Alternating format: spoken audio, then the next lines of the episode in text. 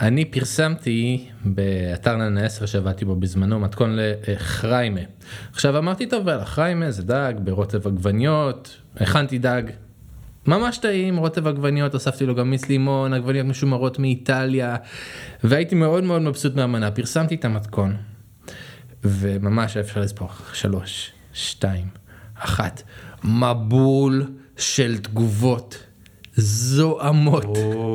זה לא חריימה, מה נראה לכם? מה זה השטויות האלה? איך אתם מעיזים בכלל להגיד שזה חריימה? ואני כאילו הייתי overwhelmed מעוצמת, ה... מהווליום כן, של כן. חבר'ה זה דג ברוטב עגבניות. אוקיי, אוקיי, אוקיי, הבנתי.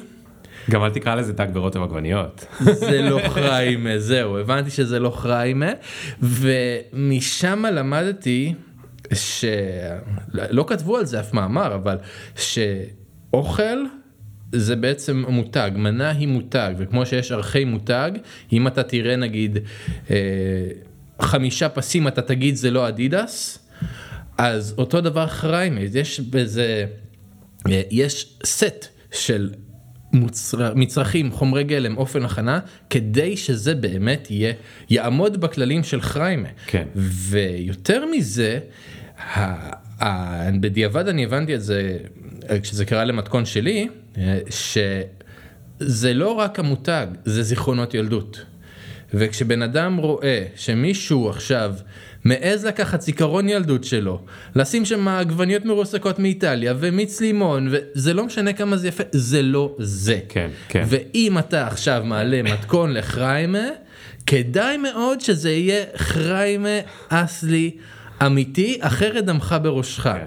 וגם, וגם אז זה מסוכן כי כל משפחה עושה חריימה קצת שונה. אז אם אתה לא פגעת בחריימה שלהם, נגיד שמת שום או לא שמת שום, אז אתה... שום יש בחריימה, זה בכל מקרה, אבל נגיד, הווריאנטים הקטנים זה בסדר דווקא, על זה מחליקים לך, אבל אם אתה שגית לגמרי, אז מה שקרה אצלי זה שאני גדלתי על קובה סלק, ואז אחרי כמה שנים אני ראיתי שהתפרסם באיזה אתר, מתכון לקובה סלק מקוואקר, כי זה היה שיתוף פעולה מסחרי. ו... דמי החל לרתוח, הכיצד שהם מעזים לקרוא לקובה סלק שזה סולת וזה מתכון שרץ שנים במשפחה כן. ודורות של מאות אלפי עיראקים גדלו על, ה- על הקובה סולת ופתאום בא אתה שם בזה קוואקר ואתה מעז לקרוא לזה קובה זה לא קובה כן. ואז הבנתי איזה חמאה וזעם עוררתי ובצדק וזה היה כאילו שיעור מטורף לקריירה שלי כי אני יודע שאני עם אוכל עדתי אתה נותן לו את הכבוד שלו ואתה לומד מיהו ומהו ומה הגבולות גזרה שלך כדי שאתה באמת תהיה נאמן למקור ומי שבאמת מחפש את המתכון והגיע למתכון שלך ירגיש שהוא מקבל את מה שהוא חיפש. מדהים. אוקיי, אז, אז, אז עכשיו נדע, נספר מי מדבר פה אה, כל הזמן הזה. אה, אנחנו פה עם עוז תלם. שלום. עוז בלי ו', חשוב, נכון? נכון. אה, עוז תלם הוא בלוגר אוכל, אפשר. להגיד, גם ככה, גם עשית עוד כל מיני דברים, הוצאת ספרים על אוכל, בין השאר ספר שלם על כרובית. אמת, מהדורה חדשה שלו בקרוב ממש מגיעה. וואלה, וואלה, מאוד בהצלחה. מרגש, כן. ועושה שיתופי פעולה עם כל מיני גופים של אוכל, ונדבר על זה רגע, אבל שתי סיבות למה אתה כאן. אחד, אתה מייצג בעיניי מאוד מאוד מאוד דוגמה נפלאה לאיש העולם החדש שפיתח קריירה שלא היה יכול לפתח לפני אה, 20, 30, 40 שנה. אין מצב. אין מצב. בזכות הכלים הטכנולוגיים, בזכות הכלים הדיגיטליים, בזכות האינטרנט, בזכות אה, הרבה מאוד תכונות שנדבר גם עליהם, שאני לא יודע אם אתה, אה, כמה התעסקת בהם, אבל אני אנסה להוציא אותם ממך, כי אני, אני אישית מאוד מאוד מאמין בהם. אה, וגם, באופן אישי, הבלוגר אוכל האהוב עליי. ולדעתי הכי טוב בישראל. תודה רבה, רבה. אה, ואני אומר את זה, אין לי שום סיבה אה, אה, להחמיא לך, אלא משום שאני מאוד מאוד אוהב תוכן באופן כללי, והרבה מאוד שנים אני מבשל מספרים, וכשהגיע האינטרנט מהאינטרנט, ועד שהגעתי לאתר שלך, לא מצאתי משהו שסיפק אותי, ואצלך מצאתי משהו שסיפק אותי, ואפשר אחרי זה לדבר על זה בהרחבה, אבל ידה ידה ידה, הקורונה שגרמה להרבה מאוד ישראלים, כנראה לא רק ישראלים, אבל גם ישראלים, אה, לחזור ולבשל יותר, או להתמכר לוולט, זה שני המחנות לפחות בתל אביב. כן. אה, לתל אביב. וגם. לג'ולט. וגם לג'ולט, תודה. אמ, אז אני, בכל הקורונה בישלתי, אני חושב באמת, ב-95% מהפעמים רק מהבלוג שלך, אז אני מודה לך, איזה כיף. אשתי מודה לך, הבת שלנו מודה לך, המשפחה שלי מודים לך, אתה לא יודע אפילו, אבל הם, אה, הם שמחו לאכול מה...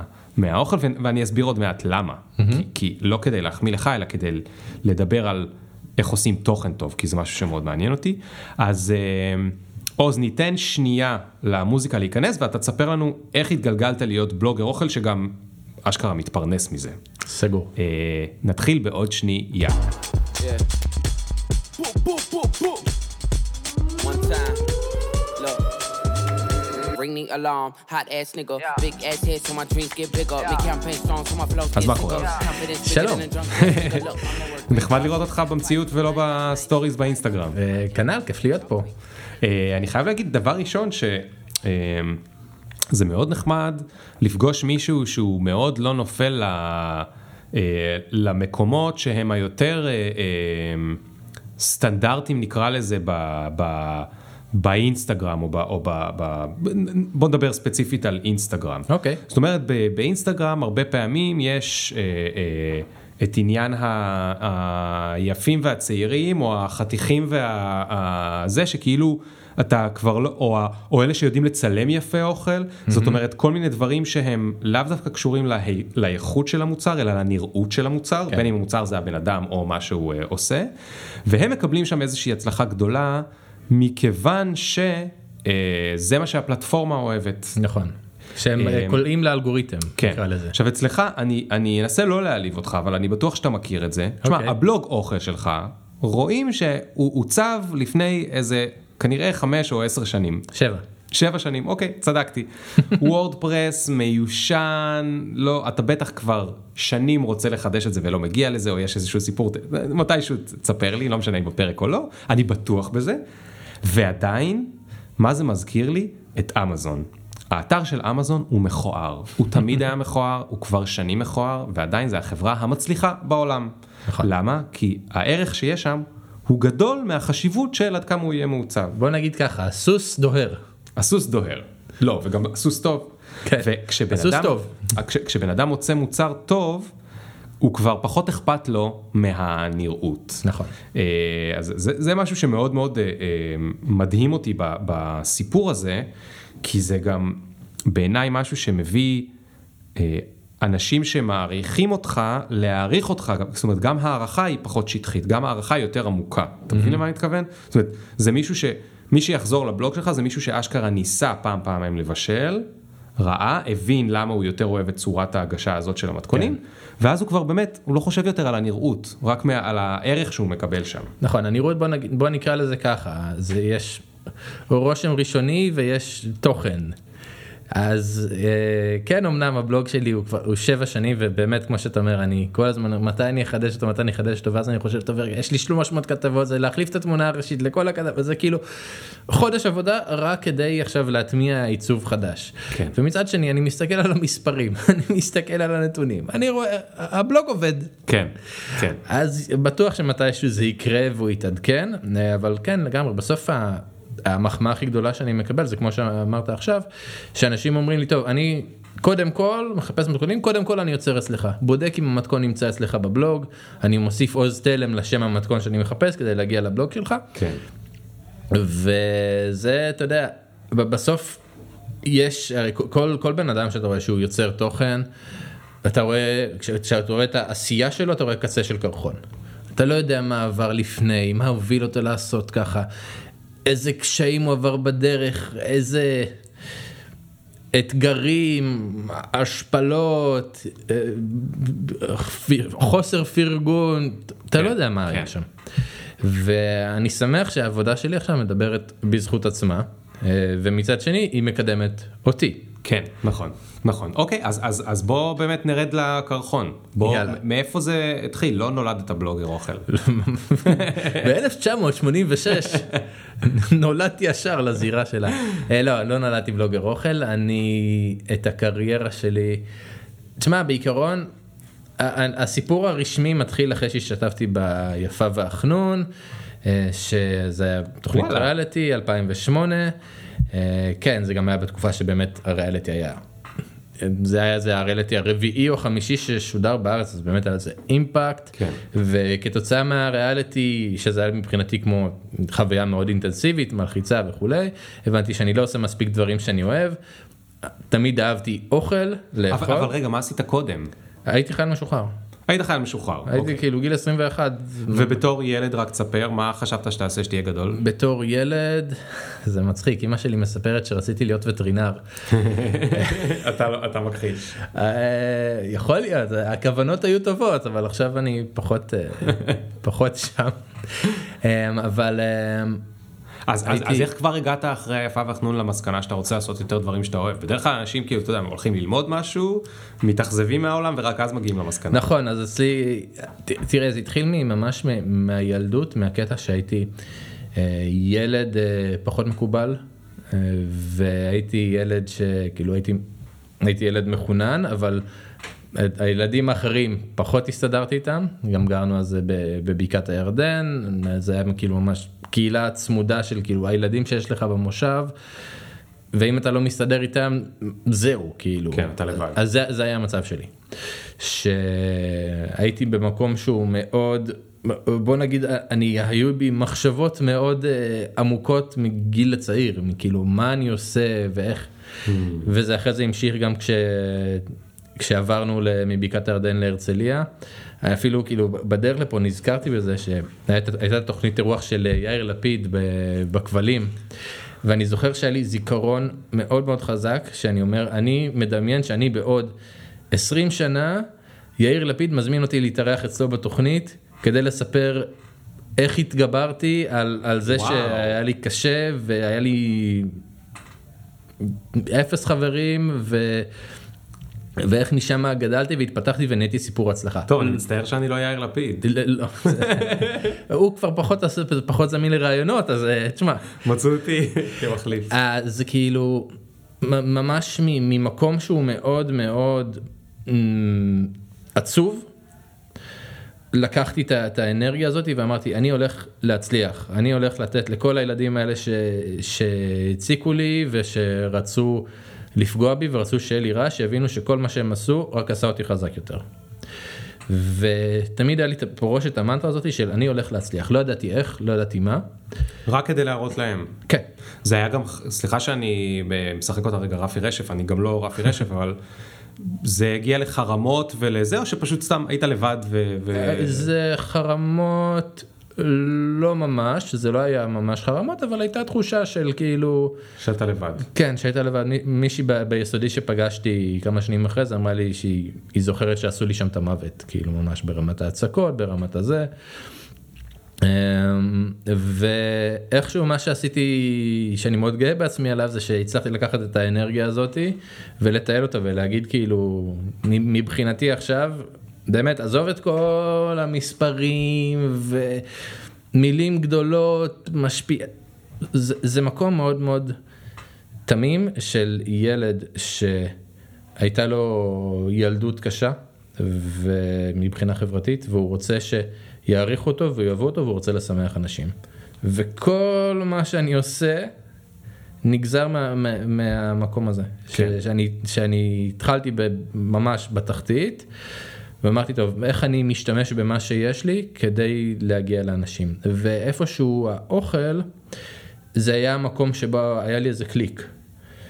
אמ, תמיד אהבתי לאכול, בילדות גם הייתי ילד אה, שמן, זו הייתה אחת הסיבות להצקות. אה,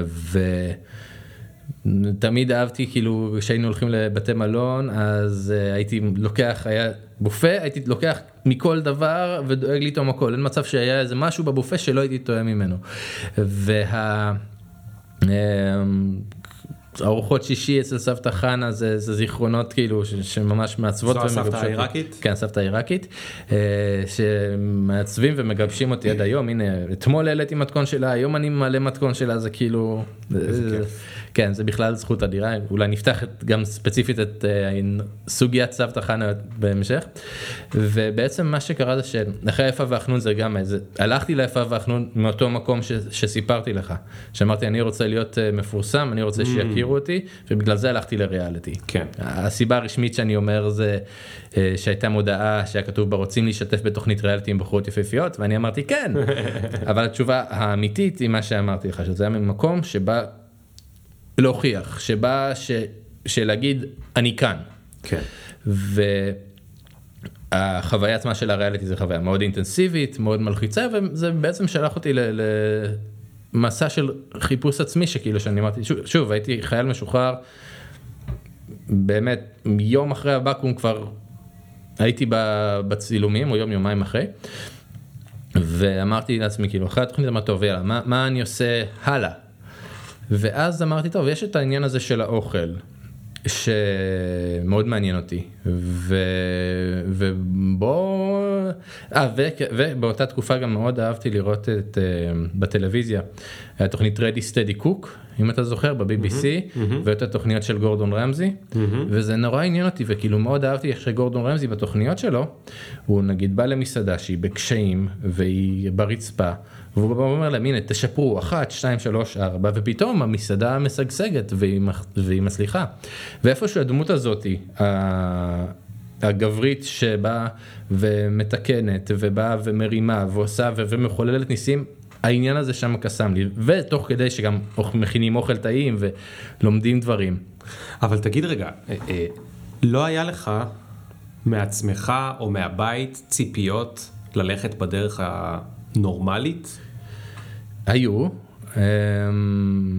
כאילו לא ציפו שתל... או אתה ציפית שאוקיי אני אעשה תואר או איך, איך התמודדת עם כן, זה? אז מה שקרה זה שאני כן עשיתי, יש לי תואר שני במנהל עסקים, עשיתי, עשיתי תואר ראשון ושני. אוקיי. מה שאני אומר לך על האוכל, בוא, בוא נגיד אם אנחנו חוזרים לשנת 2008 שנקרא לזה שנת ה breakout שלי, שנה שבה באמת התחלתי, אז אני הייתי, אה, למד, השתתפתי ביפה והחנון, למדתי קורס בבישול, התחלתי תואר במנהל עסקים, ובמהלך התואר במנהל עסקים, בבינתחומי, אז היה שם מגזין לסטודנטים. ובאתי למגזין לסטודנטים, אמרתי שלום, אני עוז, אני רוצה לכתוב על אוכל. אמרו, יאללה, תפאדל. ומשם ממש התחלתי את, ה, את הכתבות הראשונות שלי, הייתי בא, ל, הייתי לוקח איתי צלם, היינו באים לדירה של סטודנט, היה לנו מדור שנקרא פשיטת מקרר, שהייתי בעצם מכין ארוחת אה, גורמה. עם, uh, ה, עם מה שמצאנו שריות. בבית של אותו סטודנט, כן, כאילו פתיתים על חציל בטחינה וכל מיני מנות עם טונה וכולי, אבל, ו, ומה שאהבתי, ו, ובאותה תקופה גם התחלתי לעבוד בתור טבח. אה, אז מה שקרה זה שבאותה תקופה מאוד, מאוד אהבתי שנגיד מתפרסם הדור שלי במגזין סטודנטי ומישהי אומרת לי, היי, הכנתי את הקרוטונים לפי המתכון שלך וזה יצא מאוד טעים. אה, ו... כשהתחלתי החלום שלי באמת היה להיות אה, שף ראשי בגיל 26 כמו גורדון רמזי. הייתי אז בן 21 זה הגיוני. ואז התחלתי לעבוד בתור טבח. אה, עבדתי במסעדות שלוש שנים הייתי בסטאז'ים ופה כאילו התחלתי בתור עבדתי בפיצריה במסעדה אה, אסיאתית במסעדה שכונתית בהרצליה שם עבדתי שלוש שנים יצא לי גם לעבור בסטאז'ים, מסע, שגב, קטיל, יצא לי לראות את כל המטבחים האלה מבפנים. והמסקנה שלי הייתה אה, שכדאי שאני אחליף חלום. שזה חרא של חלום. זה, זה, זה לא חרא, אבל זה חלום שבא עם המון אתגרים, וזה חלום שלוקח מחיר מאוד מאוד כבד על החיים האישיים, ואתה לא יכול גם לנהל מסעדה שאתה באמת פיזית נמצא שם, וגם להצליח לנהל קריירה או כאילו לנהל חיי משפחה סבירים אלא אם כן אתה מאציל סמכויות וכדי להציל סמכויות אתה צריך לעבור דרך. כן. אה, ואיפשהו שם שוב בתקופת התואר הראשון נולד, נולד לי הרצון הזה בעצם להשפיע על אנשים דרך הכתיבה. הבנתי שיש לי משהו שאני יודע לכתוב, אני יודע להביע את עצמי, אני יודע לכתוב מתכון ברור. אה, וגם באותה תקופה ראיתי שחסר הרבה מאוד ידע על אוכל כמו שאתה אומר שאתה כאילו נסתכל ואתה לא מוצא משהו שמספק את, ה... כן. את הסקרנות שלך וגם באותה תקופה שוב על תחילת אה, העשור השני של המאה. מעט מאוד אה, תוכניות אוכל זה היה רק מתכונים הנה המתכון הנה עכשיו אני מכין אותו כן. אף אחד לא דיבר על הלמה אף אחד לא דיבר על האיך אף אחד לא דיבר על, על המקור. נכון. מה, מה גורם למתכון לעבוד על המקור היה קצת אבל זה לא לא ברמה שזה היה יכול להגיע במיוחד על הפלטפורמה של האינטרנט. כן. ו... זה מאוד uh, תמיד היה uh, זבנג וגמרנו. נכון, זאת הנה. אומרת, נהיה הכי אפקטיביים שאפשר, הנה המתכון, תעשה ככה, תעשה ככה, ושיהיה בתיאבון. בדיוק. אגב, היה את זה קצת, לא באינטרנט, היה את זה קצת במדורי אוכל בכזה שבעה ימים או בהארץ. נכון. היה את אהרוני היה משקיע קצת בסיפור ההיסטורי לפעמים, נכון. אבל זה היה כתוב מאוד כזה למבוגרים ולא לדור שלנו. ואייל שני, ששם היה מדור, שאני גם למדתי ממנו, יש דברים שעד היום אני יודע כמה מים להוסיף לאורז, כי למדתי משם. יפה מאוד. כי הוא היה אוכל את הראש, הרי היה שם, אם אתה זוכר, זה היה שני עמודים, זה היה כפולה מה שנקרא בעיתון, שני עמודים ענקיים. עמוד ראשון זה רק אשתו מספרת איזשהו סיפור, ובסיפור הזה תמיד היא כאילו מתישהו מגיעה למטבח ויש בלאגן נוראי שלוקח לה ארבע שעות אחר כך לסדר, או שהיא מכריחה את אייל לסדר, והבת של, שלהם מנסות להיכנס למטבח וזה, והוא אחר כך בעוד איזשהו עמוד נותן משהו שהוא ההפך הגמור ממתכון טוב, כי אתה בסוף לא מבין איך להכין את האוכל, אבל למדת משהו מעניין על אה, כן. אוכל וזה, ומתישהו... כן, אבל מספיק שתפסת משם פרט אחד או שניים שאחרי נכון. זה אתה מיישם ביום יום והוא עושה את שלו. בדיוק, ו- ו- וזה, בתקופה, אני כאילו מבוגר ממך בנגיד עוד שמונה שנים, אז אה, אני מסוף 78. אוקיי. אז ה- האינטרנט בקושי התחיל כשאני עברתי כאילו לגור בעיר הגדולה ואני הייתי גוזר ויש לי עד היום באחד הספרי בישול נדמה לי של אה, ג'יימי אוליבר אה, גזרי נייר שהכי אהבתי מהמוסף של הארץ של אייל שני כי ידעתי שאני לא אוכל למצוא את זה אחר כך נכון. כי האינטרנט עוד כאילו עוד לא היה את זה גם לא היה הארץ דיגיטלי. כן. ו... זה אדיר שהייתה לך את ה- את המחשבה להבין אוקיי. אני אשמור את זה, טוב, תראה, פעם זה, זה היה מה שהיו- פעם זה היה רומנטי, כן, זה אבל מה שהיו עושים. פעם זה מה שהיו עושים, אבל עכשיו כאילו אתה, מדמיין מישהו גוזר חתיכות מעיתון, כן, נכון. אני גם באמת לא חוזר לזה אלא מדי פעם אני נתקל בזה בזה אבל אבל גם בשביל הנוסטלגיה זה שווה את זה. נכון נכון אז אז אה, אז אני מסכים אני רגע קופץ שנייה להווה כן. לספר איך נראה מתכון שלך או אולי אתה רוצה מתכון שלך ולמה הוא כל כך שונה ממתכונים אחרים כי דיברנו על הזבנג וגמרנו יהללך פיזר. אז אז אז אז ההפך הגמור קורה אצלך יש כאילו בכל אה, מתכון יש שלושה חלקים. חלק ראשון אתה מספר באופן עקרוני על, ה, על המנה והמקור שלה וזה קצת בקצרה ואז אתה מספר באופן עקרוני מה הולך לקרות. שזה משהו שמאוד חסר במתכונים הרגילים. אתה כאילו עושה סקירה מההתחלה עד הסוף של מה בערך אתה הולך לעשות. אתה הולך להתעסק עם הירקות, אתה הולך להתעסק עם הבשר, אתה הולך להתעסק עם האורז, אתה הולך להתעסק עם הרוטב. אתה מספר בערך, אבל זה עוד לא הפרטים המדויקים של תכניס 100 גרם נכון. ותוציא מהמל. אז עד שאתה מגיע לקטע המפורט, אתה קודם כל, אתה כבר יודע מה הולך לקרות. נכון. שזה נורא חשוב. כי כשמתחילים ישר עם הקח 100 גרם זה, תכניס, אז אתה, אתה עושה מלא טעויות, כי אתה לא יודע שבאותו זמן שאתה עושה את זה, האורז יישרף לך ו- ו- ו- וכל מיני דברים כאלה. אחר כך יש לך את הפינה הכי כיפית, שהיא אה, לפני, לפני שאתם ששאלת, שואלים. לפני שאתם שואלים, שזה איך לעשות את זה צמחוני ולא בשרי, איך לעשות את זה עם, אה, עם אה, שמנת במקום חלב קוקוס, איך לעשות את זה עם, למי שאין בבית עכשיו בדיוק תבנית עם יין, מה אפשר לעשות אם לא רוצים יין? שזה מושלם, כי זה בדיוק מה שקורה רוב הזמן, שאתה הולך למתכון, בייחוד אם אתה סטודנט וזה, אבל גם אם אתה לא בשלן מקצועי, אתה הולך, ואז אומר לך, תשים עכשיו מירין, ואתה אומר, אין לי מירין בבית. מי טוב, זה מירין? מי זה מירין, ואני אעבור מתכון. ואתה אומר, לא, חבר'ה, מי שאין מירין, בינתיים תשימו סוכר. אין לכם סוכר, תשימו, כאילו, נכון. תסתדרו. ורק אז מגיע המתכון הרגיל. נכון. שהוא גם הוא כתוב מאוד בפירוט אבל כל המצרכים ומה הכמויות ומה זה וכל זה משובץ באמצע בהמון המון המון קטעי וידאו לעזור את הדברים אז זה כאילו כן. כל מתכון הוא מין המדריך השלם לאיך להכין טבית בדיוק.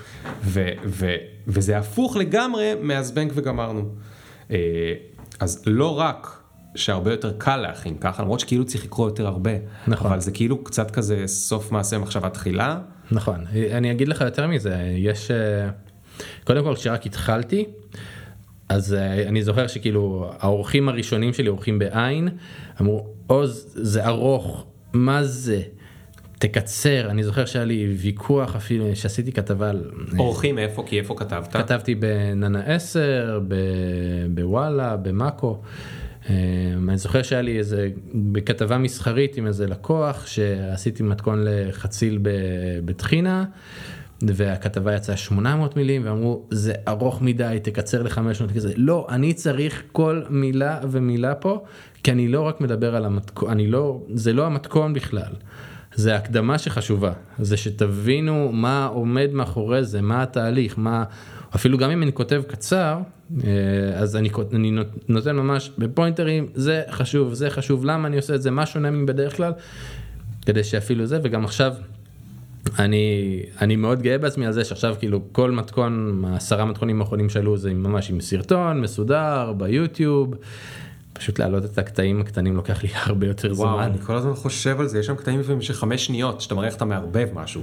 זה, או אז- עשר אז- שניות שאתה אז- מוסיף אז- משהו, אז אני מרחם עליך. הפסקתי עם זה, זה אתה- אתה מבין מה זה להעלות את זה, אז עכשיו אני אומר טוב יאללה עדיף לי כבר לשים הכל בתוכנת עריכה לעשות סרטון אחד של שתי דקות, כן. ולרפד את הכתבה בתמונות סטילס של השלבים. כשבעצם מה שאני, התהליך שאני מעביר את הקורא הוא לא רק התהליך, התהליך של הטקסט. אלא התהליך של באמת לראות את השלבים, בין אם זה בסרטון או בין אם זה בתמונות, והיה לפני כמה שנים דיבור על זה, שלא, או לפני שנה, האם uh, עכשיו צריך לעשות קישור של ישר למתכון, ואני באופן עקרוני לא אשים את הקישור הזה. כי לא אכפת לי אם מבחינתי אם אתה נכנסת לאתר שלי, אז אפילו אם אתה רק מרפרף ואתה רואה את התמונות של המנה ואת התמונות של התהליכים ואתה הולך למתכון, עשיתי משהו. כן. ואם אני שולח אותך דוך למתכון, לא, אני חטאתי לעצמי לכל ההשקעה שעשיתי בטקסט, ואם כאילו לא מתאים לך לקרוא את ההקדמה וזה ארוך מדי לגלול, לך למקום אחר. אז, אז בוא נדבר שנייה ב, ב, קצת יותר רחב על תוכן באופן כללי, אתה יודע, mm-hmm. יש הרבה אנשים שמקשיבים שהם עושים תוכן בכל מיני דברים, אז שוב, זה גישות, זה שתי גישות, שתיהן עובדות, נכון, נכון, פשוט לא- לקהל אחר.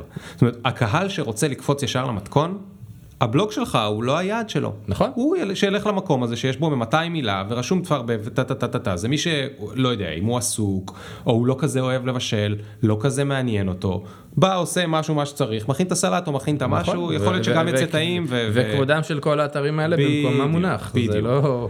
מי שרוצה לבשל ולהבין וללמוד, ו... אז, אז, אז באמת הוא צריך להשקיע בלימוד, mm-hmm. וההשקעה בלימוד זה לקרוא הרבה ולקחת את הזמן, ועזוב מי שזה כיף לו, אז בכלל, אבל ה- היופי הוא שמה שלמדתי במאמר אחד, אם קראתי את זה לאט, אחר כך אני כבר לא צריך מתכון לכל מיני דברים, כי הבנתי או. איך זה עובד. בדיוק. עכשיו אני יכול ליישם כי הבנתי איך זה עובד. יפה, הבנת. אז זה מה שהיה, המקור של זה, עוד פעם, זה היה אצל אייל שני, שהוא היה מלמד מה זה אמולסיה, כן. המילה האהובה עליו. כן. או, או איך נוצר הקרמל, או מה קורה ל... אה, אה, ל אה, שכחתי את המילה של תפוחי האדמה. אה, קראסט? ה- לא, פירה? העמילן. שיוצא מתפוחי האדמה ולכן אם תערבב יותר מדי או אם הם יותר מדי במים או מה החום של המים וזה אז מה יקרה לעמילן ואיך הוא יהפוך את הכל לדביקי כן. ולכן יוצא לך איזשהו תבשיל דביק במקום. וכשמדברים על יוצרי תוכן אז נכון שהעולם כולו הולך לטיק טוק ולחצי דקה ולזה ויש עולם שלם של יוצרי תוכן לא רק באוכל. שהולך דווקא לארוך, למפורט. old school, כמו נקרא לזה. כן, הוא לאו דווקא old school, לא יודע, זה... זה- אני יודע, זה- זה- פעם זה פעם זה לא היה old school, אבל עכשיו זה כבר מרגיש כן. שזה נהיה old school. אני לא יודע, אני לא רוצה לקרוא לזה old school, זה עם קהל זה. אחר, זה קהל אחר. אז רגע, בוא נחזור, אתה בישלת לסטודנטים מהפתיתים, נכון. ופרסמת בזה, ואז מישהי באה ואמרה, אני אוהבת את הכרותונים. משהו, בדיוק. וזה נתן לך איזשהו פידבק. וזה נתן לי פידבק? כן, ואז מה שקרה זה ש... סיימתי את התואר הראשון, אה, כבר היה לי ידע בעריכה, אני בתקופה מסוימת כבר גם ערכתי את המגזין הזה של הסטודנטים אה, וגם הפכנו אותו לגרסה דיגיטלית, אז בעצם למדתי וורדפרס תוך כדי התואר, כאילו עשיתי תואר במנהל עסקים, אבל בתכלס אני בוגר תקשורת לכל דבר ועניין. והיה לי את ה... קיבלתי הצעה לעבוד באתר אה, ננה 10. אה, וגם באותה תקופה הייתי כאילו, זה, זה היה בוא נקרא לזה הצומת שהייתי יכול ללכת עכשיו אה, וגם נפגשתי עם יוצאי קריירה שאמרו לי עזוב את הב- את הבישול הזה מה, איך תתפרנס מזה? זה, זה עבודה קשה, זה לא, זה לא זה. ובאותה תקופה גם כל עניין התוכן המסחרי זה היה בחיתולים שלו. שאם עכשיו התוכן בוא נקרא לזה התקציבים הלכו לאתרים גדולים הבלוגרים בכלל הבלוגרים המילה בלוגר הייתה מילת לעג כן. מילת לעג לחבר'ה שמעתיקים קומוניקטים אה, כאילו מעתיקים הודעות לציבור אה, של, ששולחים להם משרדי יחסי ציבור אה, שעושים עבודה לא מקצועית ולא יסודית ובמשך שנים אני באמת לא אפילו התביישתי לקרוא לעצמי בלוגר. אני עכשיו אני מסתכל על זה ואני אומר כמה טעיתי אבל ככה זו, זו, זו, זה היה האווירה באותו זמן שממש היו חבר'ה שהיה להם משרדי יחס אמרו לי תשמע אני לא עובד עם בלוגרים. לא לא פשוט לא. כמה שנים אחרי זה הוא התקשר אליי והתחנן שאני אשתף איתו פעולה אבל זה, אה, זה היה ההלך רוח באותו זמן. אה, ועדיין. אני הרגשתי שיש בי בפנים משהו ש, שרוצה להוציא החוצה את הידע על האוכל. שזה לא יהיה, אם מה הרגשתי טוב, אני עכשיו פותח ספר של אה, הרולד מגי, רואה תוכנית של אה, אלטון בראון, ואני מבין מה קורה, אני מבין מה עושה, ואני יכול לקחת את זה, את, מה, את הידע שאמרו לי באנגלית, ואני יכול להפוך אותו לעברית. אז למה שאני לא אעשה את זה? ושוב, בהתחלה אמרו לי, המאמרים ארוכים, אתה חופר, אתה זה, ואני כאילו ראש בקיר, יש לי משהו להגיד ואני אגיד אותו. ואני אגיד אותו בדרך שלי ואם זה מתאים לכם מצוין אני מקווה שתעריכו ואם זה לא הכל בסדר יש עוד הרבה מתכונים ברשת יש עוד הרבה אתרים. תפדלו. אז כבר כבר כבר העלית אתר באותו זמן? כן, עכשיו אנחנו בשנת 2013 אני כרגע בעיצומו של אה, התואר השני. אה, באמת אחרי אה, שנים של אה, כאילו כמה שנים של כתיבה לאתרים גדולים. באותה תקופה גם תמיד על אוכל רק על אוכל אוקיי. פעם ב... שילמו לי לעשות איזה כתבת תיירות או משהו כזה אבל לא לא מעבר. ו... וגם בתוך האוכל חשוב לציין זה היה סביב המתכונים סביב חומרי הגלם גם בתוך שם יחסית עשיתי מעט מאוד אה, נקרא לזה ביקורות אה, מסעדות וכולי. אה, ובאמת מה שקרה זה שבעקבות מה שאמרתי לך שהרגשתי שאין לי מקום להביע בו את מה שאני באמת רוצה כאילו לפני שהיה לי את הבלוג כאילו שאם עכשיו אני עובד רק בתוכן מסחרי אז הלקוח לא מעניין אותו כל כך מה שאני הולך לכתוב. תסביר שנייה מה זה אומר תוכן מסחרי, תן דוגמה. תוכן מסחרי זה למשל מדור בשיתוף אה, חברה שעושה, תנובה. כן, לצורך העניין, אה, ששוב, אנחנו, אנחנו מדברים על 2013 שאתה אומר כאילו אני רוצה לכתוב סתם זה היפותטי לחלוטין אני רוצה עכשיו לכתוב מאמר על תורת גבינת הקוטג' ואומרים לך לא זה לא מעניין, שים את הקוטג' בפשטידה. כן. ו...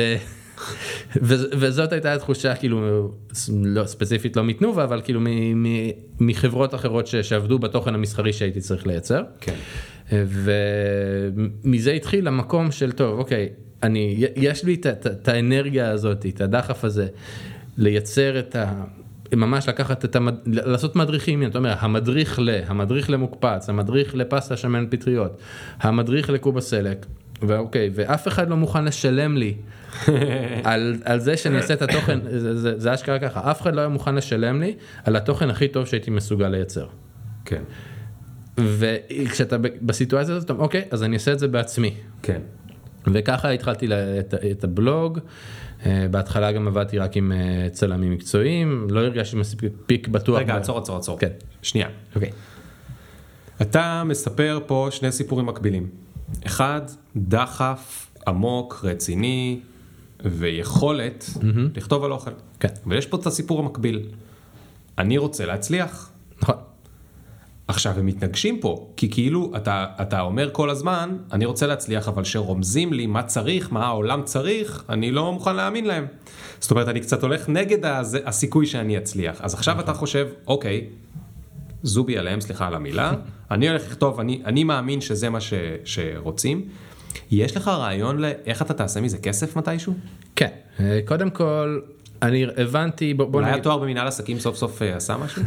זה תואר שני גם, המשכתי לשני, מהאינרציה. אה, מה שקרה זה שזה נקודה מצוינת מה שאתה מעלה.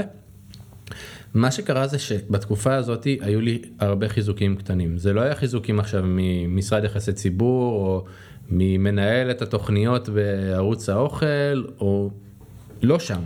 כן. לא, לא בגבוה. לא במי שאתה רוצה שיגיד לך, עוז, כיף שאתה פה, אלא מהשטח. מאנשים שמכינים את המתכונים שלי, עם אנשים שבאותה תקופה היו לי גם כמה טורים, שנהיו אה, קוראים קבועים של הטורים שלי, שנהנים לקרוא אותם, שאני רואה את אותם שמות בתגובות, שאני רואה שהכניסות צומחות באופן עקבי, יש חבר'ה ש, שעוקבים, שיש איזה בחור שכבר מ... שאל אותי שאלות בטור. אה, ש... שהיה לי, ב...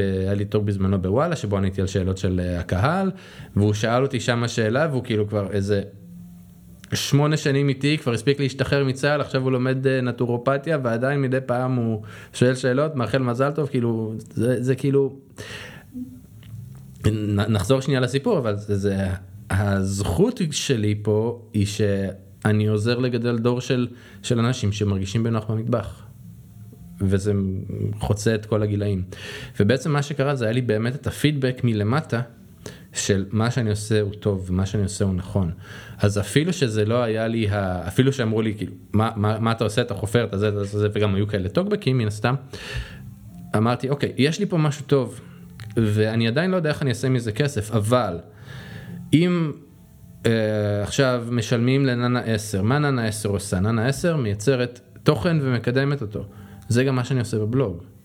ואם אני אתמיד ואם אני אצליח ואם אני אצליח להתמיד אני מאמין לא היה לי באותה תקופה שוב תוכן מסחרי בבלוגים לא היה. לא היה רול מודל. לא היה, לא היה למי לשאוף בכלל, גם, גם בחו"ל זה בקושי היה, כאילו 2013-2014, מי חשב על זה בכלל. אה, באמת השלוש שנים ראשונות הרווחתי מעט מאוד כסף מהבלוג. הרווחתי בעיקר מה, מהפרויקטים המסחריים שעשיתי בוואלה, בננה, מאקו וכולי, בתור יוצר תוכן. ובאמת הייתה לי את האמונה הזאתי שאני עכשיו מגיע לעם, אני עכשיו מרגיל לאנשים לתוכן שלי, שאנשים הבינו מה, מי אני ומה אני עושה, ובאמת זה היה כאילו לגמרי פשוט לתת מהלב. ולהגיד, אני שלח לחמך, ואני מאמין שמתי שזה יחזור אליי. כן, אבל, אבל לא רק זה, כי לכתוב מתכון ב-300 מילים, mm-hmm. זה לא כמו לכתוב מתכון ב-3,000 מילים, אני לא יודע לכמה אתה מגיע באמת, אבל יכול להיות שאתה מגיע ל-2,000, 3,000, זה לוקח הרבה הרבה הרבה יותר זמן. כן, אבל כשאני כותב, כשאני בזון, המידע נשפך ממני. באמת, אני אומר תודה ש, שיש לי בכלל את, את, את היכולת ואת העניין הזה, אבל זה ממש כאילו, נגיד אני יודע, השבוע, לפני שב, כמה שבועות העליתי מתכון לפיצה, ידעתי שאני הולך לכתוב מתכון לפיצה, ואני מרגיש כאילו במוח שלי, אוקיי, פיצה, מה אתה צריך לספר? כמה, אתה, כמה, כמה מידע תיתן? כאילו, הכתבה הגיעה לאיזה 1800 מילה. ואני ידעתי שיכולתי לכתוב פי, ש... פי שתיים. אבל אמרתי אוקיי בוא, בוא תמקד אל תגיד עכשיו סוגי פיצה סגנונות וזה תתמקד בפיצה הביתית שאנשים רוצים להכין בבית. מה הם צריכים כדי שיתעסק כמו שצריך. שיתעסק וואו. אבל כדי שזה יישפך ממך זה אומר שאתה גם כל הזמן ממשיך להיות ניזון ממקורות מהשראות.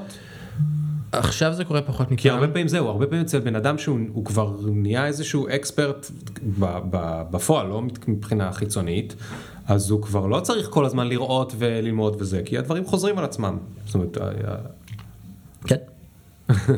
אוקיי, אז אתה כבר לא צריך ללכת ולחקור ולפתוח עכשיו ספרים בספרייה. אני שמח שההזדמנויות האלה קורות, הן קורות פחות ופחות. כי גם בסוף העולמות שלי הם עולמות האוכל הביתי. ומקסימום אני מתקשר לנגיד אני אכין אושפלו, אז אני אתקשר לחבר בוכרי, אושפלו, hit, uh, guide me through it, מה צריך, מה הסיפור, ואז אני אמצא את המילים לקחת את זה הלאה. מדהים, מדהים. Um, אוקיי, אז השנה היא 2014. כן, הבלוג בראשיתו. הבלוג בראשיתו. אה, איך, איך פרסמת אותו לעזאזל? באותה תקופה היה אה, אתר שפתחה חברה יקרה בשם רחלי קרוט שנקרא Food Page. אה, זה אתר שפשוט ריכז הרבה בלוגים ובאותה תקופה גם הייתה לו תנועה מאוד חזקה, אז זה פשוט היה כאילו מקפצה, הייתי אומר, טוב יאללה, אני עכשיו מעלה מתכון, שם אותו בפייסבוק, שם אותו ברשימת תפוצה, אה, שם אותו בפרופיל, זה ממש כאילו יש לך מחברת. צ'קליסט. ו- כן, מע- מעלה את, ה- את המתכון לפוד פייג' ובסוף השאיפה הכי גדולה זה שזה יתפוס בגוגל. גוגל מבחינתי, הוא עשה לי עבודה של אלף סוכני יחסי ציבור. כן. בזכות זה שכמו שאתה אומר, קפצת לי. מ- מ- מ- אני, אני הקפצתי? לא, גוגל הקפיץ את זה. אז כאילו זה, זה שילוב כמובן של הטקסטים שלי, שגוגל מזהה שהם טובים, אה, אבל בסוף, ל- בוא נגיד, אם אני צריך להגיד למי אני חייב הכי הרבה בחיים שלי, זה לגוגל.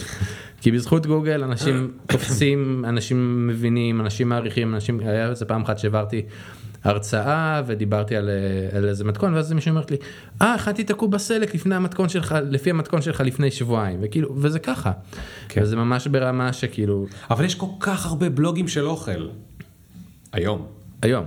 כן. זה לא, זה, זה, לא רק, זה לא רק בלוגים, זה, זה אתרים, זה אתרים של חברות מסחריות שעכשיו גם אה, כן. נכנסו חזק לעניין המתכונים. כן. אה, אז כן, זה... אני חושב שפה באמת היה לך גם, אה, לא יודע אם לקרוא לזה מזל, כי אתה, אבל אתה בכל זאת לא עשית את זה בצורה מתוכננת, אבל יצא כך שהאלגוריתם של גוגל הכי הכי הכי הכי הכי אוהב את אלה שמשקיעים הכי הרבה. נכון. האלגוריתם של גוגל אוהב כתבה עם אלפיים מילה, עם וידאוים, עם תמונות, עם פירוט, עם אה, זה, אה, עם דברים שלא חוזרים על עצמם אלא עוד מפורטים, הרבה יותר ממתכון ב-200 מילים. נכון, ו- ולא סתם, גוגל הרגע נתן לי את האנליטיקס בחינם, שבו הוא משתמש כדי לדעת כמה זמן, האנליטיקס זה התוכנה שדרכה אני רואה את הנתונים של הבלוג, וכמו שאני רואה אותה היא דו-כיוונית, כי גם גוגל רואה אותי דרכה, אז הוא רואה אם עכשיו למתכון נכנסו אליו והם ישר יצאו ממנו, או אם למתכון יש זמן ממוצע של 6-7 דקות, אז הוא אומר אוקיי, 6-7 דקות, זה אתר רציני. זה אתר רציני, אני אמליץ אותו, אני אביא, אני אמשיך, בן אדם קיבל שם את מה שהוא רצה, ובסוף זה המטרה של האלגוריתם של גוגל, שאנשים יהיו מרוצים מהחיפוש כדי שאחרי זה יחזרו שוב לגוגל לחיפוש שלהם. נכון. וזה לא השתנה שנים וזה כאילו חמסה חמסה, גוגל העריך אותי, ו, ובאמת כמו שאתה אומר, אני לא יכולתי לדעת שזה מה שגוגל אוהב, אני פשוט הלכתי עם, ה, עם הלב שלי, עם כן. הכוונה שלי. כן. אה, ואז הבלוג התחיל להתפרסם, אבל עדיין לא עשית ממנו כסף. נכון. אז איך התפרנסת? אז עבדתי בתור אה, יוצר תוכן, לכתוב מתכונים, כאילו מתכונים שעולים בוואלה, מתכונים שעולים במאקו, אה, נאנה, מגזין אה, את גורמה שהיה בזמנו, באמת, מעריכת ספרי בישול, מה שבא ברוך הבא, כאילו פרילנס. כן. אז מה שהאתגר בעולם הזה זה שיכול להיות חודש עם טונה עבודה, ושאתה תעבוד כל יום עד אחת בלילה, ויכול להיות חודש שאתה כזה צרצרים. טוב, אז בחודש הזה אני אתן מתכונים לבלוג. כאילו, ו- ו- ובעצם ככה הזזתי את עצמי קדימה. אמ, ומה שקרה משם, אז שזה בזכות הבלוג שבאמת התחיל לצבור תאוצה לפני שבאמת, כאילו, אני זוכר ש... שפעמים ראשונות, השיחות שלי עם, אה, נקרא לזה, עם, עם שיתופי פעולה מסחריים היו כזה, הרגשתי שהם הם עושים לי טובה, שהם נותנים לי צ'אנס, כן, נשלם לך את האלף שקל האלה, ובוא נראה מה יקרה. ו... ואז כאילו הייתי מפרסם את הכתבה וזה פתאום נותן מספרים שאני ידעתי מה המספרים של, של נאנה 10 ומאקו וכולי ונותן מספרים כאלה מותר לך לדבר על מספרים? ברמה של עשרות אלפי צפיות אוקיי. שזה כאילו אם תפתח מאקו הצפיות שם פתוחות להכל זה לא איזה נכון, זה לא נכון. איזה סוד. נכון. אה, ברמה שפוסט מגיע לעשרות אלפי צפיות ואחרי זה הוא מקבל עוד פיקים אה, נגיד עכשיו החורף האחרון וואי החורף טוב כל פעם שיש גשם אה, זה, זה גם גשם של כניסות למתכוני מרקים גם היה לי השנה את ה...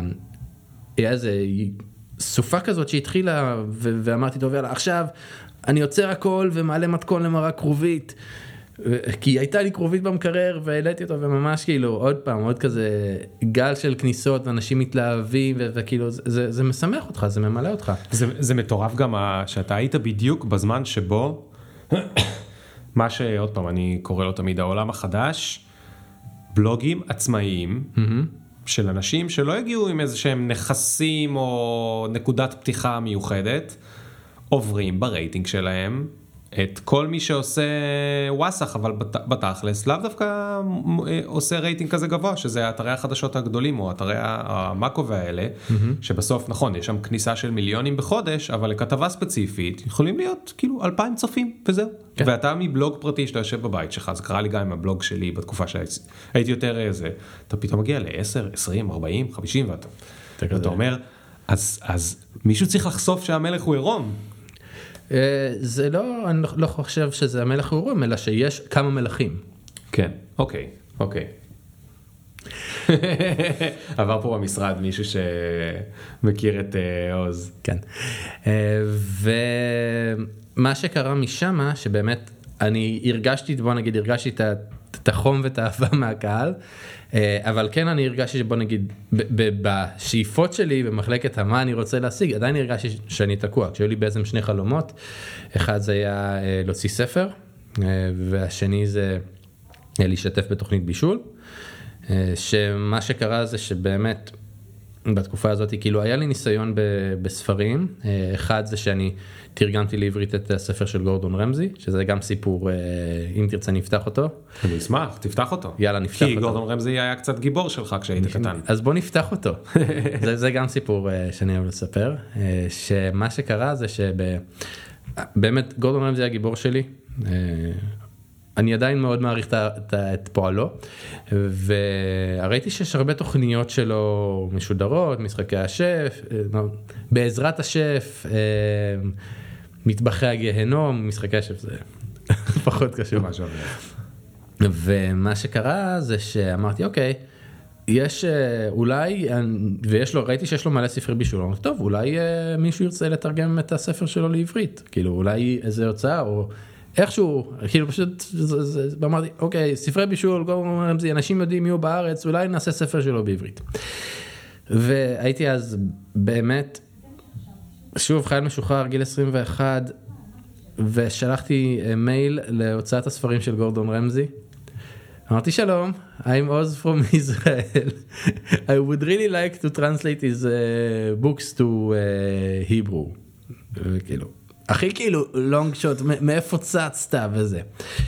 ואז קרה דבר מופלא, חזרו אליי. וואו. כן, אמרו לי, תשמע עוז תלם מישראל, במבטא בריטי כמובן, אה, אנחנו עובדים רק עם הוצאות ספרים, אה, אנחנו לא חושבים שאתה תוכל לתרגם את הספר שלנו, אבל אם תקשר להוצאת ספרים אנחנו נשמח אה, לשמוע עוד. נשמח לשמוע עוד.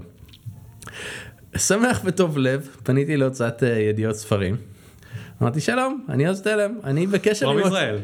אני בקשר עם אה, הוצאה בריטית של ספרי גורדון רמזי אה, ואני אשמח אה, לדבר איתכם על האפשרות לתרגם אותם לעברית. והיו לי כמה ספרים שלו שהזמנתי מחו"ל חלק מתנות מחברים וזה והוזמנתי לישיבה בהוצאה.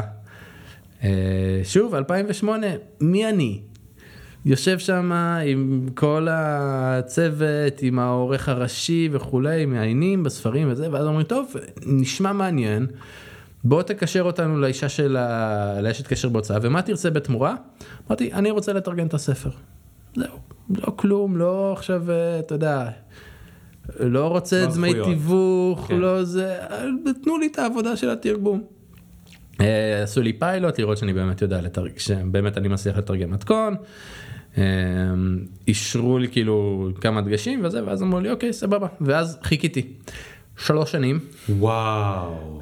כי הם היו בדיונים על החוזה וזה ואני כל חצי שנה היי מה קורה עם הספר הזה של גורדון רמזי אז זה עבר אחרי זה מהוצאת ידיעות ספרים להוצאת פן שזו אה, חברת בת שלהם וכאילו הייתי כזה היי מה קורה ואז בסוף זה הייתי בסוף התואר הראשון הם אומרים לי אוקיי יאללה עוז יש אור ירוק תתחיל. וה... אה, ואז כאילו אני מתחיל לתרגן את הספר ומה שיצא זה שהוא באמת יצא בשנת 2011 בדיוק באותה תקופה שבה התחלתי לכתוב על אוכל ו-. וזה נכנס אה, ל- לגיא פינס בפינה של עמית אהרונסון ואהרוני כתב על זה וזימנו אותי לתוכנית הבוקר. זה נחמד. כן זה היה כאילו אבל לא וואו. פגשת את גורדון רמזי. לא, לא פגש. טרם, טרם, טרם. נפגשנו. טרם זה נפגשנו. הגיע מתישהו. אה, עכשיו מוכן ל, ל, לעניין הגדול? כן. נרוץ קדימה בזמן לשנת אה, 2017. אה, ספר הכרובית שלי בדיוק יוצא. אה, הוא מתגלגל יפה ב... אה, מתגלגל יפה בארץ, עכשיו שוב מהדורה חדשה בקרוב תגיע לחנויות הספרים.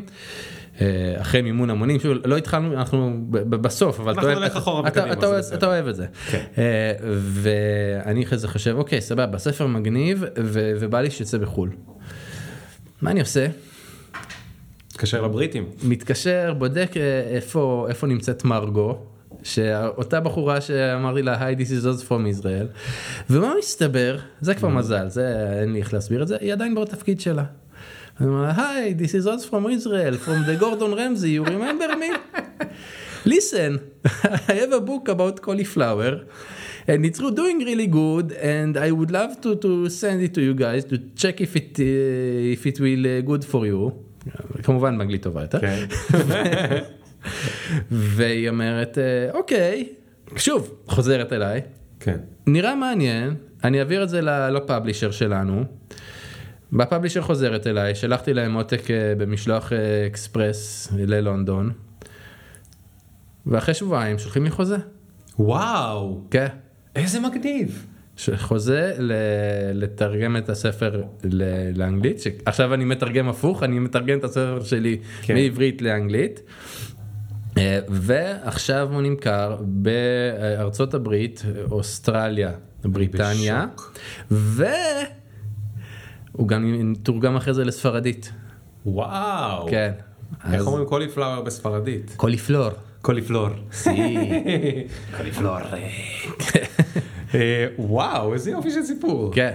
מדהים. אז מדהים. זה, זה ממש כאילו, הרבה, הרבה אנשים שואלים אותי, טוב, איך להתחיל, מה לעשות? התשובה היא תתחילו. מה, מה, מה, מה, כל מה שתשלחו send that email. את האימייל, רוב הסיכויים שלא יחזרו אליכם, אבל אולי יחזרו אליכם. כן, כן. וכאילו, ובאמת, אם אנחנו, אתה יודע, אנחנו עדיין באמצע הסיפור, אבל יודע, כל, כל הזמן עבדתי ב- בלייצר תוכן, כל הזמן עבדתי ב- בלחזק את, ה, את הדימוי שלי, ב- בלגשר על הפער בין מי שהייתי כאילו, מי אתה עוז תלם בן 21 ששולח מייל להוצאה בריטית, חושב שהוא יהיה גורדון רמזי, לבין השאיפה שלי באמת לגדול ולהגיע ולהיות הבן אדם הזה ש... עוד סיפור שהיה פעם זה שהסתובבתי בסופר ו... וראיתי איזה חבר'ה, בעל ואשתו, מדברים על דלורית, ואז הבעל אומר לאשתו, כן, אה, אהרוני אומר שדלורית זה ירק לא מוערך, ואז כזה, כן, עכשיו נכנסתי להם לשיחה ואמרתי להם, כן, אפשר לעשות איתה ככה וככה, והם הסתכלו עליי, מי אתה? מה אתה רוצה? ואז כאילו אמרתי, אוקיי, אני רוצה שאנשים יסתובבו בשוק ויגידו, עוז תלם אמר על הדלורית שהיא ככה וככה וככה וככה. ו... ובאמת זה, זה, זה תהליך, זה עבודה שאתה כל הזמן אומר, טוב, מאיפה אני, מאיפה אני מוצא את, את, את הכוח להמשיך להניע את המעגל הזה שבו אני יוצר ובו אני עושה ובו אני מתקדם ומקדם, וזה באמת מהמקום שהוא הכי אלטרואיסטי, אבל הוא בעצם מאוד אגואיסטי. כן, הוא גם וגם. כן. זה ווין ווין. נכון. אז, אז תגיד רגע, אז, אז את החלום להוציא ספר הוצאת למרות שלא סיפרת לנו על כן. המימון המונים וזה, אז רגע. אז, אז היינו ב-2014 ואנחנו מתקדמים ל-2017, הבלוג נכון. כבר יותר מצליח. אני יכול לנחש שכבר יש לך אה, חוזים מסחריים, כבר עשית כל מיני קידומים של אני לא יודע מה. רחוק משם, אבל יש פה ושם. פה ושם, פה פה ושם. ושם. אתה עדיין מתפרנס מחלטורות אחרות. אה. אפשר כבר לקרוא להם חלטורות, כי כבר ברור לך שמשהו פה גודל וצומח אה, נכון. מתחת לרגליים. כן, אבל עדיין אני מקבל חלטורת. אבל עדיין אתה זה. ומה, אמרת יש לי שני חלומות, ספר וטלוויזיה. אז מה נכון. קרה קודם? אה, הספר. הספר. מה שקרה עם הספר זה שבאמת מהרגע שהתחלתי היו לי חלומות ל- ל- לכתוב ספר בישול, אה,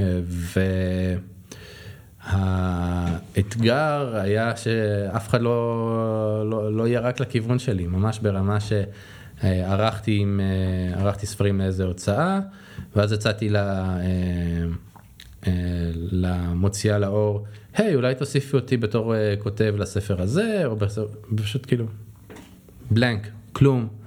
לא, לא התייחסו, לא הגיבו, לא... או שהיה, שדיברתי עם, עם, עם עם מישהי בהוצאה והיא אמרה לי, תשמע, או שאתה שגב, או שאתה לא. כן. ככה, במילים כן, פשוטות. כן. כאילו. שזה עוד פעם, זה העולם הישן.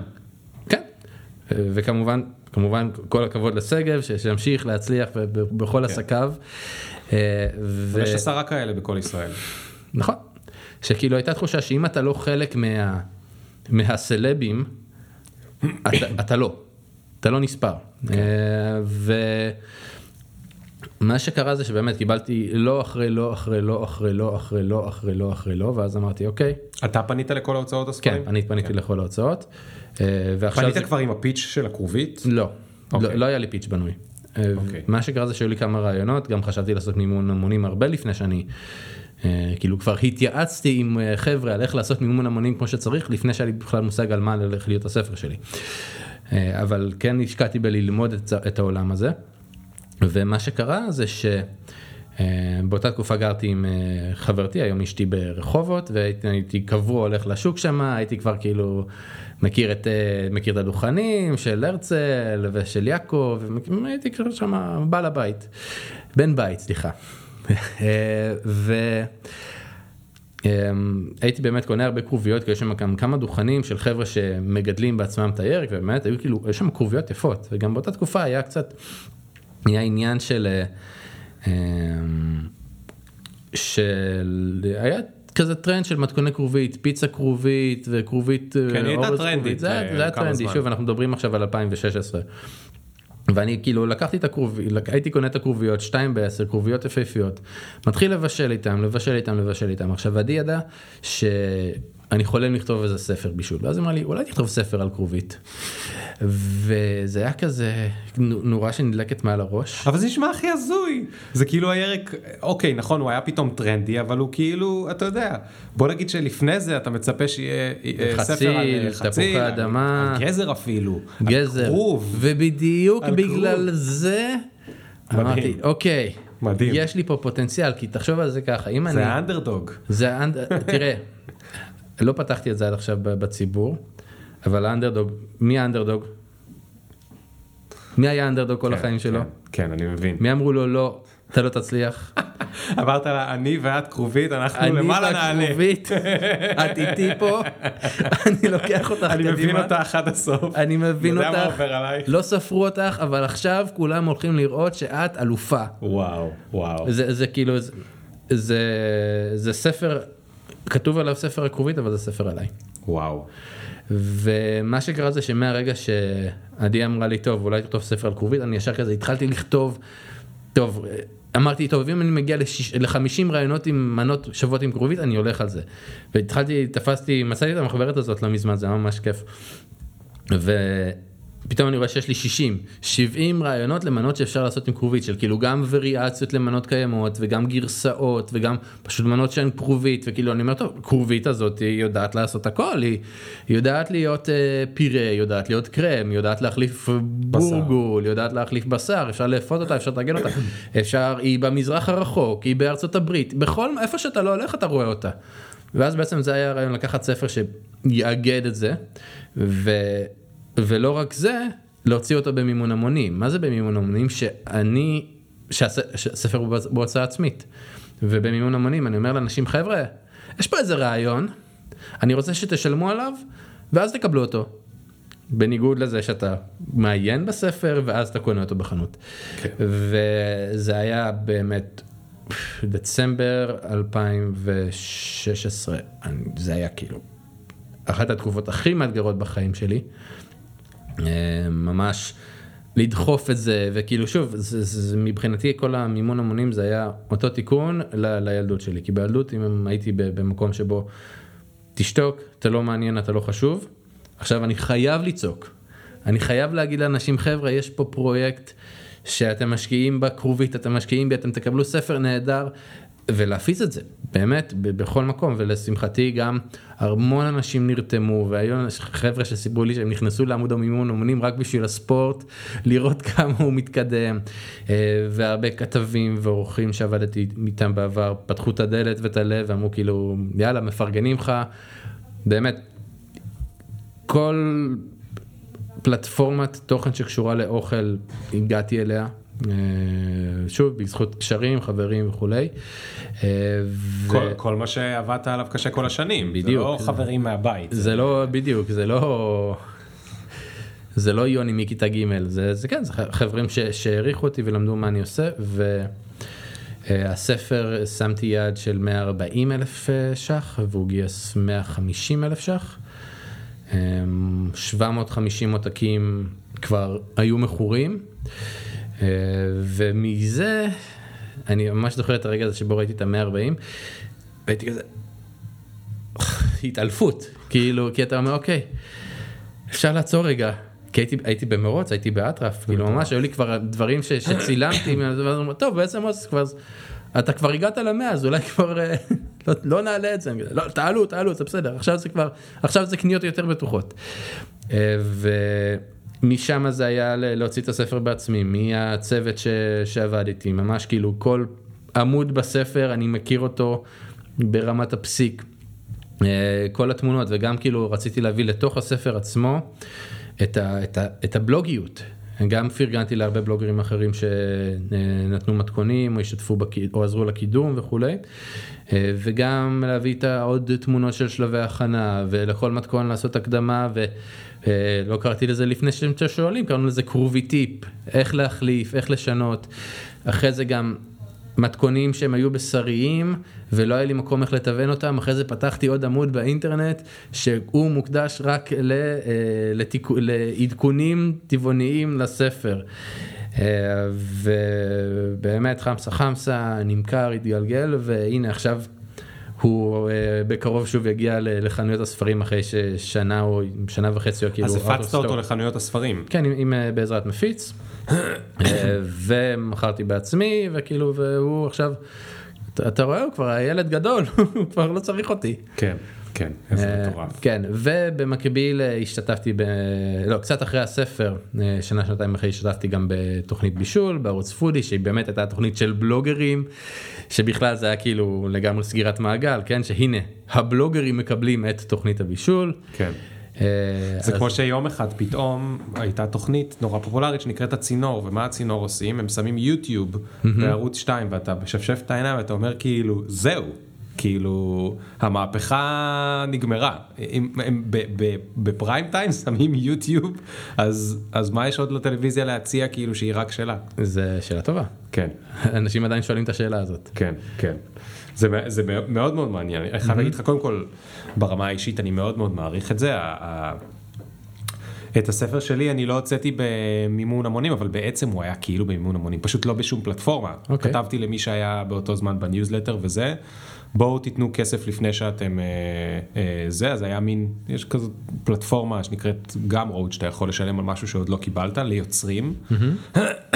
זה היה מאוד דומה, וההתחלה, ההתחלה הייתה באמת, אתה יודע, אני, אני תולעת ספרים גדולה מאז שהייתי ילד, ויש לי בבית ספרייה ענקית עם ספרים, וחלמתי שהספר שלי יצא בהוצאת ידיעות אחרונות, זמורה ביטן, טה טה טה טה טה, והפעלתי כמה חברים והם קישרו אותי לעורכי ספרים, וה... היו לי כבר שתי פגישות, והתחילו לדבר איתי, הדיבור שלהם, הסגנון דיבור המתנשא, כן. של אנחנו בעלי הארמון, אתה עוד אחד מהזעתותים האלה שמסתובבים אתה- פה בחוץ ורוצה להיכנס, אתה עוד גפרור אחד בחבילה.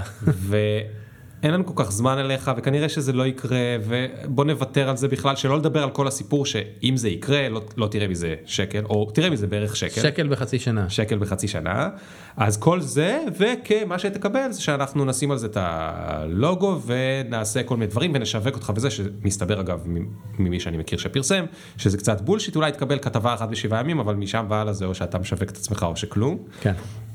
ואיך שהם התחילו לדבר איתי, אני פתאום אמרתי, האנרגיה שם. כל, ה- כל הספר שלי הוא על איך להיבנות בעולם החדש.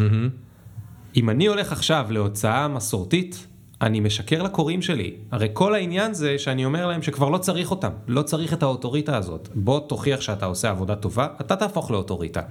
ואז אמרתי, זה טעות ענקית, אסור לי, אסור לי, אני לא רוצה ללכת להוצאות, אני אבל לא היית רוצה. צריך לעבור את הדרך הזו, היית צריך לעבור הייתי דרכם. צריך, היית כן, הייתי צריך. ללכת לישון בלילה ולהגיד, אפילו אם אומרים לי מחר, בוא נעשה שיחת המשך, אני לא רוצה להיות שם. אני, את ההרגשה הזו, אתה מכיר הרבה פעמים, יש את זה להרבה אנשים שהם כותבים או יוצרים תוכן, את התחושות שאתה הולך לישון בלילה, כי אתה, בשיא כן. ההתלהבות אתה עושה איזשהו משהו, ואז אתה הולך לישון בלילה ואתה אומר, אולי הגזמתי, כן. אולי, אה, אולי עשיתי משהו מוגזם מדי, נכון? ו- ואחרי שאתה עובר את זה כמה פעמים, אתה אומר, העולם לא קרס, לא קרה זה, וגם לא כזה לאף אחד אכפת, כן? כאילו, אפשר לחשוב.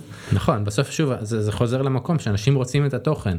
בדיוק, בדיוק. ו- ו- ואז אמרתי, אוקיי, לא, הוצאה עצמית. ויותר מזה, הייתי קצת יותר קיצוני ממך, במובן של, אמרתי, הספר שלי, אחר כך הוד- הודפסו הספרים, ו- וכבר נמכרו הרבה מאוד עותקים, חמסה חמסה. חמסה חמסה, עוד לפני שהוא אה, יצא בפרי-סייל, ואז הוא יצא, ואז התחלתי לברר לגבי הפצות ל...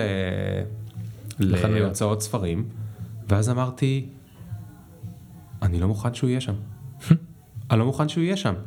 כי נגיד שאני כרובית, איפה המקום הכי גרוע בשבילי להיות? בשוק, אוקיי? אם אני עכשיו, אני אעבור פה ברחוב, ויהיה איזשהו דוכן יפה, ותהיה עליו כרובית, וליד הכרובית יעמוד עוז תלם, ויגיד לכולם, תראו איזה כרובית מדהימה. יבואו ויעשו מכרז מי קונה את הכרובית הזאת ביותר. אבל עכשיו, אם אני כרובית שנמצאת בשוק ירקות, ויש שם דוכן ענק של עגבניות ומלפפונים ודוכן ענקי של כרובית, למה שימצאו אותי? זה היה הדימוי שלי, שאם אני אלך ואשים את הספר שלי בחנות ספרים, פתאום, אני יודע ששלך בחנויות ספרים, אני לא מנסה לפגוע או משהו בזה, אבל ת- ת- אני מניח שאתה יכול לדמיין מה אני אני- מתכוון. אני מבין, זה זה- יהיה yet another book שמישהו מוצא בחנות ספרים, כשיש לידו עוד מיליון ספרים אחרים, נכון. אולי זה לא חכם מבחינתי. ואז החלטתי שאני הולך לשווק אותו רק באתר שלי, לעולמים, ויכול להיות שאני מפסיד בגלל זה הרבה מאוד עיניים שיעברו לידו, אבל אבל מצד שני, אלה עיניים שאתה לא יודע כמה זמן הם יהיו שם. כן, בדיוק. וזה היה כאילו ה- ה- ה- המחשבה שלי, ואני עדיין בטוח שאתה מוכר הרבה יותר ספרים בזכות הבלוג שלך, מאשר אנשים שנכנסו במקרה לחנות הספרים וראו במקרה ספר על כרובית. אני נכון, בטוח בזה. זה בטוח. אני כי בטוח, בסוף בטוח, אתה, בטוח בזה. היום, היום בכלל כשאתה הולך לחנות הספרים, אתה הולך בכוונה למצוא ספר מסוים. נכון, אתה נכון, לא הולך, טוב לרפרף. אני אמצא זה. כן. נכון, נכון. כן, ועדיין כאילו, זה, זה עדיין דרך להגיע ל- ליותר אנשים, בסוף אני, אני, כשאני מסתכל על הספר, אני אומר, טוב, יש פה יחידת עושר, אז אני רוצה שלאנשים תהיה כמה שיותר הזדמנות אה, נכון, ל- נכון. למצוא אותם. ואתה יודע, יכול להיות שהספר הבא לא יהיה שם, אני לא יודע. כן, רחוק, אני עד רחוק משם. כן, כן, אבל, אה, זה, אבל, זה, אבל זה, זה, זה בכל אופן מעניין המשחקים האלה, ו, ותגיד, מה, מה קורה עכשיו? עכשיו אנחנו ב-2021, נכון, עכשיו, עכשיו אנחנו ב-2021, חמסה חמסה מלח מים, הבלוג עובד, הבלוג, האינסטגרם, הרשתות החברתיות, כאילו בסוף, עכשיו הבלוג הוא באמת מקור הפרנסה רגע, רגע, אז, שלי. אז זאת שאלה, שאלה שנייה לפני הבלוג, האינסטגרם. עכשיו אתה, וכבר סיפרת לנו את הסיפור שלך, מה שנקרא, היית מתקבל למאסטר שף בגלל הסיפור, בלי קשר לזה שאתה יודע לבשל, סיפור אה, על אה, ילדות וכולי. עכשיו אתה פתאום צריך לבוא ולצלם את עצמך, נכון, איך זה מרגיש? לצלם את עצמך ולצלם בעצמך. כן. באינסטגרם. אה, ובאמת אה, אמרתי לך את זה בשיחה המקדימה, שבוא נגיד אני שמתי לב שהתחלתי, אה, שהאינסטגרם שלי התחיל לשגשג מהרגע שאני צברתי מספיק ביטחון אה, לצלם בעצמי ולעלות בעצמי ובעצם להיות נקרא לזה המאסטר של התוכן שלי. כן. אה, אם בעבר הייתי כאילו חשבתי טוב כדי לעשות סרטון אני צריך להזמין הביתה צוות צילום ולהוציא כאילו עשרות אלפי שקלים על, אה, על אנשי צוות והפקה וכולי פתאום בא, בא האייפון בא הסמארטפון ואני יכול לערוך ואני יכול לצלם ואני יכול לייצר את התוכן שאני רוצה לייצר בתנאים שלי בקצב שלי באיך שבא לי.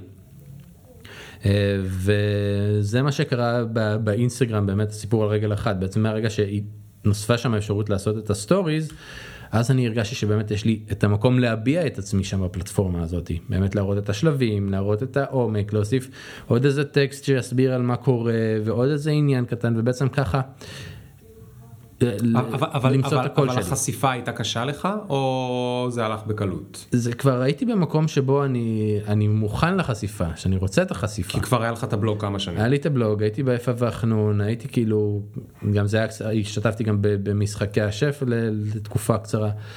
אמ, אז אה, הייתי הייתי אני מוכן לזה אני כאילו אני רוצה את החשיפה כמובן בתנאים שלי עם המגבלות שלי על כאילו כל אחד אה, כל בן אדם שיוצר תוכן הוא מחליט מה הגבולות שלו מה הגבולות גזרה כמה כן. הוא משתף מהחיים שלו. אז עם הגבולות וה, אה, והתנאים שלי. כן. אה, וכן ועכשיו ברוך השם זה כאילו זה זה משגשג וזה מפרנס ו- וזה ממש כאילו עכשיו אני במקום שבו אני אני כבר עוד שנייה חי- חייב לה- להתחיל אה, לזכור עובדים. לה- להביא עובדים כי- בטח. אה, אבל אני אני אמתח את זה עד הסוף ורק אז אני אזכור עזרה כן. אה, וגם כי, כי יש באמת עניין, ובוא נדבר עליו גם טיפה, טפו טפו טפו, כשהדברים כבר הולכים, אז פתאום צריך יותר זמן לניהול של העניין, ואולי פחות זמן לעניין עצמו. נכון זה הרי אתה- צריך בתור עצמאי אתה צריך שיהיה לך תמיד את הזרועות האלה זרוע התכנון וזרוע הביצוע וכשאתה בן אדם לבד אתה עושה את הכל ביחד ואם אתה כל הזמן עסוק בביצוע אז אז איפה התכנון כן. ומצד שני אתה לא יכול להיות רק עסוק בתכנון אם אין, אם אין, אם אין ביצוע. אה, ועוד דבר שנכנס באמת בתקופה האחרונה זה סדנאות בישול בזום שזה כאילו בלי הקורונה אף אחד לא היה חושב על זה בכלל. אה, אבל גם כאילו זה, זה עוד מתחבר בסוף החזון הכי גדול שלי זה אה, שבאמת שבן, שכל אחד ירגיש בנוח במטבח שלו.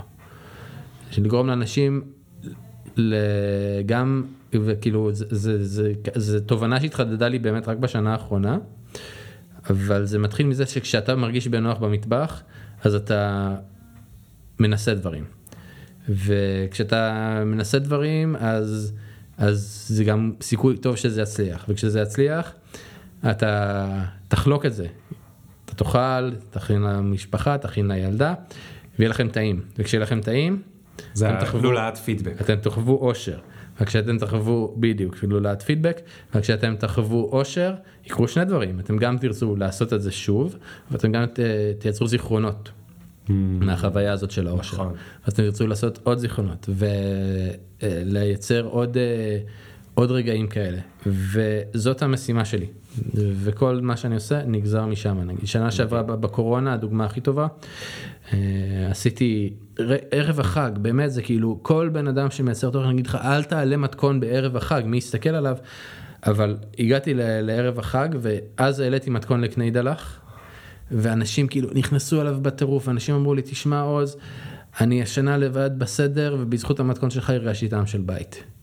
איזה כיף. וכאילו אני אומר זה זה כן, כן, מדהים. אז זה לייצר עוד רגעים כאלה לעצמי ולאחרים ו, וזה שאני מצליח להתפרנס מזה ובאמת גם מבין המפרסמים שאני בוחר לעבוד איתם זה באמת חבר'ה שאני מאמין בהם ובדרך שלהם ואני כאילו לומד מה הם עשו ומה הם עושים ובאמת אני שואל את עצמי האם עכשיו אם בן אדם עכשיו זה כאילו זה משפט של ספיידרמן אבל עם כוח גדול באה אחריות גדולה. כי כאילו אם אני עכשיו מפרסם מתכון מסוים מה יקרה לבן אדם שיכין אותו? האם הוא יהיה מאושר? האם הוא יהיה מבסוט? האם יהיה לו טעים? אה, האם זה יהיה לו טוב לגוף? אני שואל את עצמי את השאלות האלה כל כן, פעם. כן. ו... וזה זה, אתה יודע זה המצפן שלי. אז מה עם הנתרן בסויה? שים פחות סויה. אני כל כך, אני באמת, אני, אני, אני בעיקר בז'אנר האסייתי אצלך אוקיי. בזה. שבאמת אני צריך לרענן אותו. ופתאום אה, אני, אני לא יודע מה לעשות עם, כאילו, אני כבר לא שם מלח אף פעם, יש לי או סויה או רוטב דגים או זה אה, מספיק. אה, זה, אבל, אבל אה, אתה אתה יודע, גיליתי שמאחורי הזה רשום כמה נתרן זה ויש שם כמויות מטורפות. בסדר כמו מלח. כן, גם אני אין לי מושג מה יש במלח. אז תסתכל, על מלח. אני יכול להגיד לך שאני מאוד מתחבר לחזון שלך וזה מקסים שהצלחת להגיע ל... לנקודה הזו. אצלנו בבית גם אני וגם אה, אשתי יודעים לבשל נקרא לזה יודעים אבל אחרי הקורונה היא, היא גם מאוד אוהבת לאכול אז היא פשוט כאילו מין מה מכינים הפעם, ו- ואתה, היא שולחת אותי למטבח וזהו, היא כבר לא רוצה להיכנס לשם, מרוב אה, זה, גם הבת שלי מאוד אוהבת לאכול, למרות שהיא היא? שנתיים, אבל בת שנתיים. היא אוכלת הכל וחריף, ואת. המלזית, גם הכל, אצלנו הכל, הכל. ככה חמסה. חמסה חמסה, אז, אה, אז זה מאוד אה, זה, אבל יותר מהכל, או בנוסף לזה, סיפור נפלא שהלכת עם האמת שלך והצלחת, וזה באמת משהו שהאינטרנט מאפשר היום והוא לא היה מאפשר לפני 20, 30, 40 שנה. או הוא היה מאפשר לממש מעט מעט אנשים בעולם. הלכת עם האמת שלך. לא, אני מתכוון לא לסלבים, אני מתכוון הלכת עם האמת שלך עד הסוף, ופשוט מצאת את הקהל שמתחבר לאמת הספציפית הזאת. נכון. אוקיי? ולא לא היית צריך להתמסחר, או קצת. אני לא, שמח להתמסחר עכשיו. לא, אבל אתה אומר, אני יכול לבחור עם מי לעבוד. כן. ואני יכול לבחור את ה... לא יודע, איזשהו בשר מרמת הגולן, שפעם כתבת עליהם משהו לבשר מפורק, כן. ואתה יכול להגיד, אני מאמין בהם ואני אוהב אותם, והם מגדלים בקר בעצמם, ואיזה כיף לי, אני יכול לבחור עם איזה מותג אני עובד, נכון. או לפעמים לפחות לבחור, ואני לא צריך רק לפרסם אה, ארקוסטיל ולא יודע מה יש בערוץ 2, כאילו, אוקיי? ואני אכתוב ארוך, למרות שכולם כותבים קצר, כי אני חושב שזה מה שצריך. ו- ו- ו- וזה סיפור באמת שהוא אה, מאוד מאוד מאוד מסמל בעיניי את האפשרויות שיש היום לעולם להציע, וכל זה לא היה עובד בלי הרשתות החברתיות ובלי האינטרנט ובלי הסמארטפון ובלי הזה, אבל יש לנו את כל זה, אז למה לא, למה לא לנצל את זה? לגמרי.